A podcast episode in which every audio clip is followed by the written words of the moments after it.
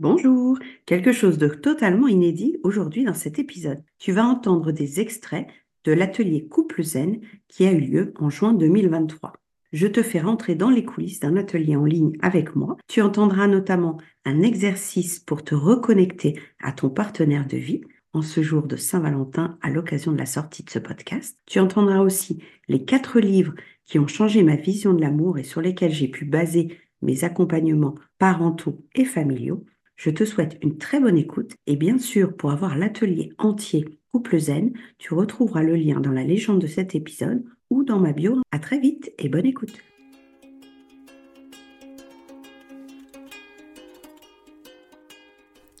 Bonjour, bienvenue sur Les Petits Plus Zen, le podcast pour faciliter et savourer sa vie en famille. Je m'appelle Séverine, je suis facilitatrice en parentalité après avoir été 22 ans professeur des écoles en maternelle REP+. Chaque semaine, je te propose ici des pistes et des thèmes approfondis sur la petite enfance, l'éducation et la communication pour que tu retrouves le plaisir des relations familiales sereines et épanouies. Une de mes missions est de t'aider à mieux comprendre et apaiser les émotions de chacun pour installer un équilibre entre tes besoins personnels et ceux de ta famille et enfin retrouver du temps pour toi. Je te partagerai aussi mon expérience en classe de maternelle, des découvertes apprises en formation et des outils inédits et actionnables facilement que j'ai créés au fil du temps à l'école et à la maison. Pour ne manquer aucun épisode, abonne-toi s'il te plaît sur ton application de podcast préférée et participe généreusement à la diffusion de mon travail en laissant un avis et une note de 5 étoiles. Pour plus de contenu, d'inspiration et de motivation, retrouve-moi aussi sur Instagram, Facebook et Clubhouse sous le nom Les Petits Plus Zen. Sur ce, je te souhaite une belle écoute.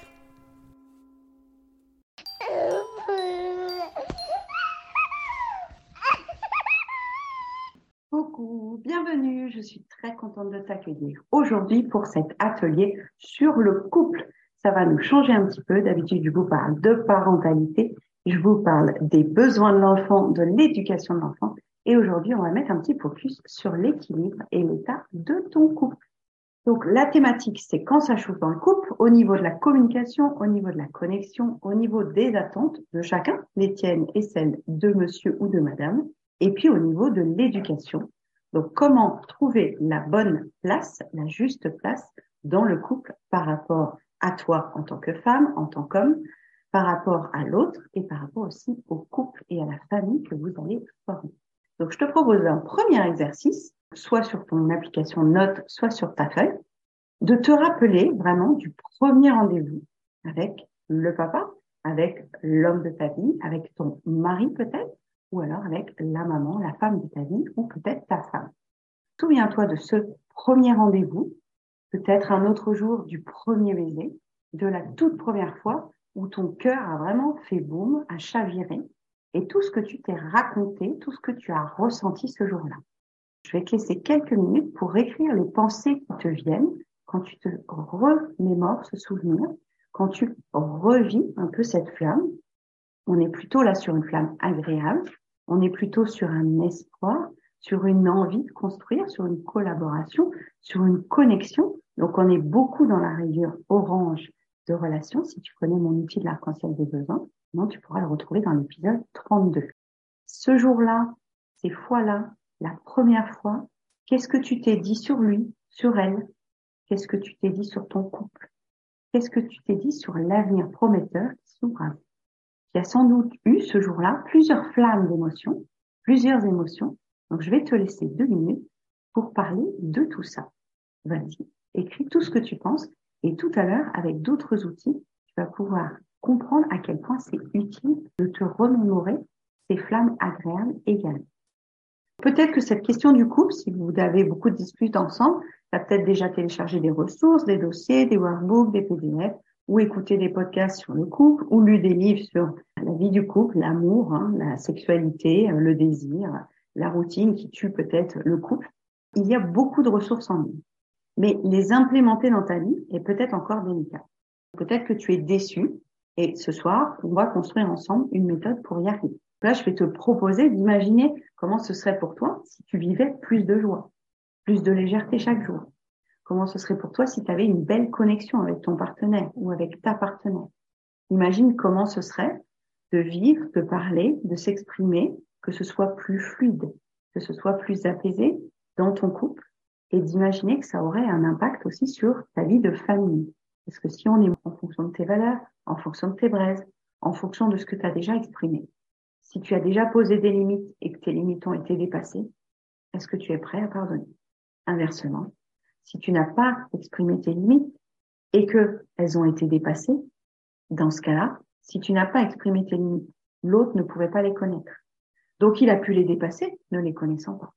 Il y a peut-être une incompréhension et un flou sur les limites de chacun, sur les descriptifs de chacun. Qui a le droit de quoi? Où est-ce que s'arrête la fidélité? Où est-ce que commence l'infidélité?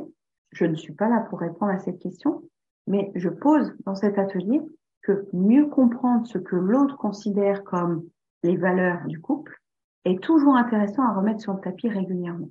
Ça a sûrement changé depuis que vous êtes Donc, de pas rester dans cette permanence et cette croyance que rien n'a changé. Peut-être pardonner. Peut-être le pardonner. Peut-être te pardonner de pas avoir vu qui s'était joué. De pas avoir vu qui en toi criait, qui en toi clignotait. Et que tu as pu lui reprocher puisque tu ne le savais pas en toi. Donc, il n'a pas pu agir en conséquence. Il n'a pas pu faire ce que toi-même, tu n'avais pas compris en toi. Petit récap des épisodes où tu vas pouvoir approfondir. Donc, pour s'organiser dans la maison au niveau du couple, il y a pas mal de pistes dans l'épisode 59, 79, 80, 80 et 82. Il y a aussi un peu plus loin sur les routines 44, 66 et 93. Et ensuite, on part dans les émotions fortes du couple. 38, hein. c'est apaiser les colères. 71, c'est contamination émotionnelle. Le tutoriel du scan, tu n'as pas déjà dans une des offres où on travaille ensemble, il est dans l'épisode 69 la communication non violente 27, 56 et 77. Euh, le regard des autres autour de vous, hein, les petites remarques désobligeantes sur ton couple, pourquoi tu l'as épousé, pourquoi lui, euh, vous devriez vous séparer, comment appréhender tout ça, épisode 40. Comment dire non à l'autre quand on est dépassé, quand on n'en peut plus, 61. Et puis, accepter de décevoir son partenaire. Intéressant aussi d'aller chercher ça. Est-ce que tu es capable de voir qu'il est déçu, mais que tes besoins sont aussi prioritaires et que tu n'es pas là pour faire plaisir à ton partenaire de vie? Donc le 94, si tu as envie de faire un peu de clarté sur est-ce que tu es là pour le contenter ou est-ce que tu es capable de le décevoir, non pas que ce soit intentionnel, on n'est pas là pour décevoir notre partenaire de vie, hein, mais juste pour voir si on est sensible au fait qu'il y a un, petit chantage affectif, une petite culpabilisation émotionnelle par-ci par-là. Oui, bah quand même, je comptais sur toi pour faire ça. Euh, est-ce que des fois, il y a des intonations, des formulations qui sont un peu culpabilisantes? Se répartir les tâches 41 euh, et 63, vivre plus de bons moments en famille 62 et 75. Et puis là, je vais t'inviter à créer ta petite visualisation de couple. Donc, tu pourras retrouver le tuto dans l'épisode 90 si tu n'as jamais entendu parler de tableau de visualisation. Alors, je voulais te joindre quatre livres m'ont été très utiles quand j'ai commencé à m'intéresser au couple. Donc, je te disais que j'ai enfin compris en 2008 pourquoi ça ne marcherait jamais avec le père de ma grande. Tu l'as peut-être entendu dans certains des épisodes, mais il y a eu un gros poteau rose. C'est dans la Zen Letter, tu l'as sans doute lu aussi. Et j'ai eu besoin de comprendre comment marchait l'amour, comment marchait le couple. Pourquoi est-ce que les gens se trahissaient? Le mot trahir en communication non violente n'est pas de la communication non violente. Ça induit que l'autre a du pouvoir sur soi. Donc, ce que j'ai découvert dans les deux premiers livres, je te conseille vraiment fortement, c'est la responsabilité émotionnelle de ce qu'on dit être de l'amour. Donc, dans la maîtrise de l'amour, c'est l'auteur des quatre accords Toltec. Tu vas retrouver pas mal de, notions qui se croisent avec les principes habituels des accords Toltec. Mais ce que j'aime beaucoup, c'est que on est complètement libre de rester à la source de cet amour ou de s'en éloigner. Si je résumais ça en une phrase, c'est tu es à la fois un fournisseur d'amour et tu es aussi un récepteur d'amour. Et personne ne peut t'obliger à rester à cet endroit-là si tu ne reçois pas ou si tu ne donnes pas ce que tu as envie de donner. Donc c'est vraiment une des choses que j'ai retenues de ce livre, c'est que non seulement il y a une abondance d'amour partout autour de nous, mais par loyauté, par fidélité, par blessure, d'attachement ou par cicatrice, on reste parfois dans une relation mal équilibrée, une relation malsaine, une relation toxique, alors qu'il y a autour de nous plein de sources d'amour. Il ne parle pas que de l'amour charnel, conjugal, il parle aussi de l'amour filial, familial. Mais vraiment, c'est un livre qui est très intéressant. Donc, si tu ne l'as pas lu, je le conseille vivement. Gary Chapman, alors tu en as entendu parler dans l'épisode 8, puisque un des cinq langages de l'amour, donc je vais te le décrire euh, brièvement, mais c'est vraiment très intéressant aussi, je t'invite à lire le livre. Les cinq langages de l'amour s'appliquent dans le couple, bien entendu, mais aussi en parentalité. Je ferai peut-être un épisode là-dessus aussi un jour. On a chacun un langage favorisé parmi les cinq. C'est le langage dans lequel on va s'exprimer en amour et c'est aussi le langage qu'on a en attente de l'autre. Il y a par exemple les paroles valorisantes. Si tu es très porté sur les déclarations, les petits mots, le choix des adjectifs, ma chérie, mon poussin, les paroles valorisantes, c'est un canal de langage de l'amour. Il y a aussi les cadeaux. Est-ce que tu adores offrir?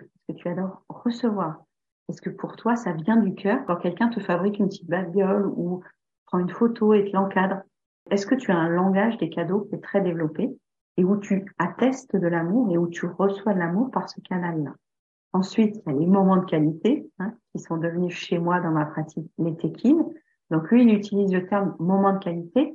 C'est un moment partagé où les deux ont une forte connexion au même instant. Ça peut être une sortie en forêt, une sortie au cinéma.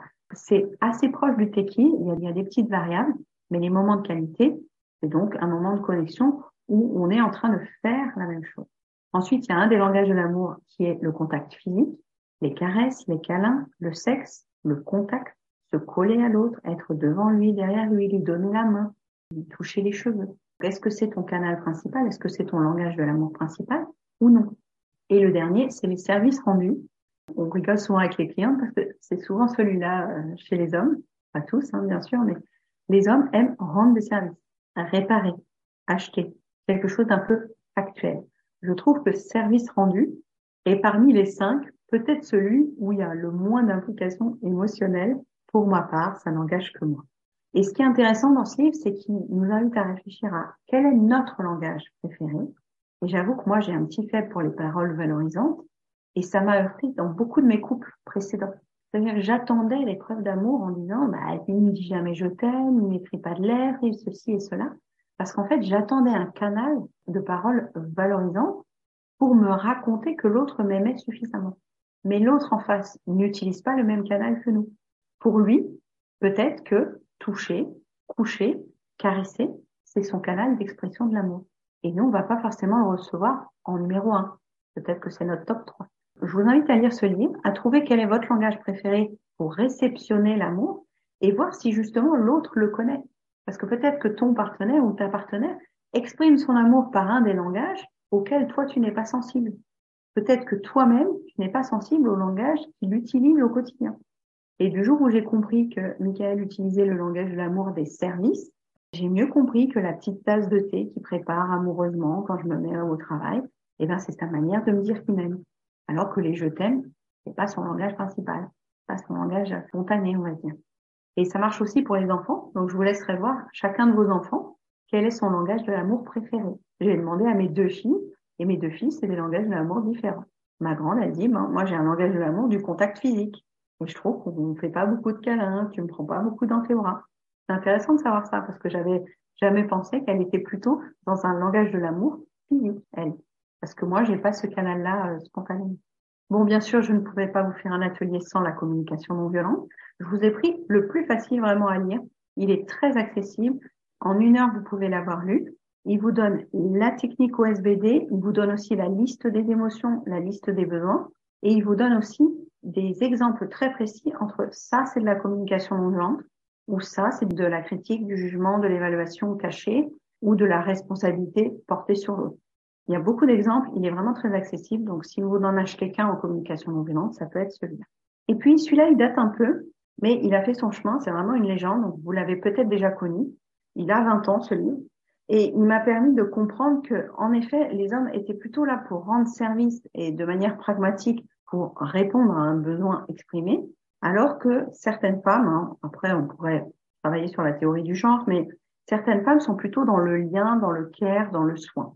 Et il y a des détracteurs. Honnêtement, il y a des gens qui aiment pas trop John Gray, mais même si c'est schématique, ça permet quelques prises de conscience utiles. Si vous allez à la bibliothèque, il y est sûrement, peut-être pas la peine de l'acheter, mais de le lire. Il a décliné ensuite avec Sous la couette, Se réconcilier, Font la paix. Il y a toute une collection de John Gray, c'est vraiment une référence dans le couple, je crois qu'il est américain. Donc voilà quatre livres supports pour approfondir si tu le souhaites. Tu devines hein, que tout ce que je t'ai partagé ici, c'est une partie des offres qu'on fait en individuel.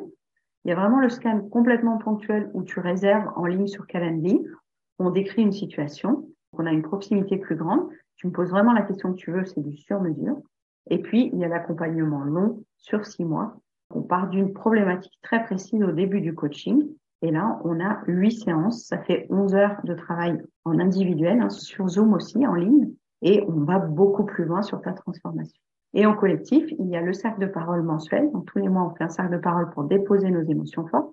Il y a aussi Zenflix, qui est un abonnement où chaque mois tu reçois des documents. Il y a une masterclass privée, il y a un groupe WhatsApp pour échanger. Et puis il y a des fiches outils, un peu comme on a fait ce soir en atelier. Et la dernière, c'est donc Emotizen. La promesse, c'est de retrouver la sérénité en famille.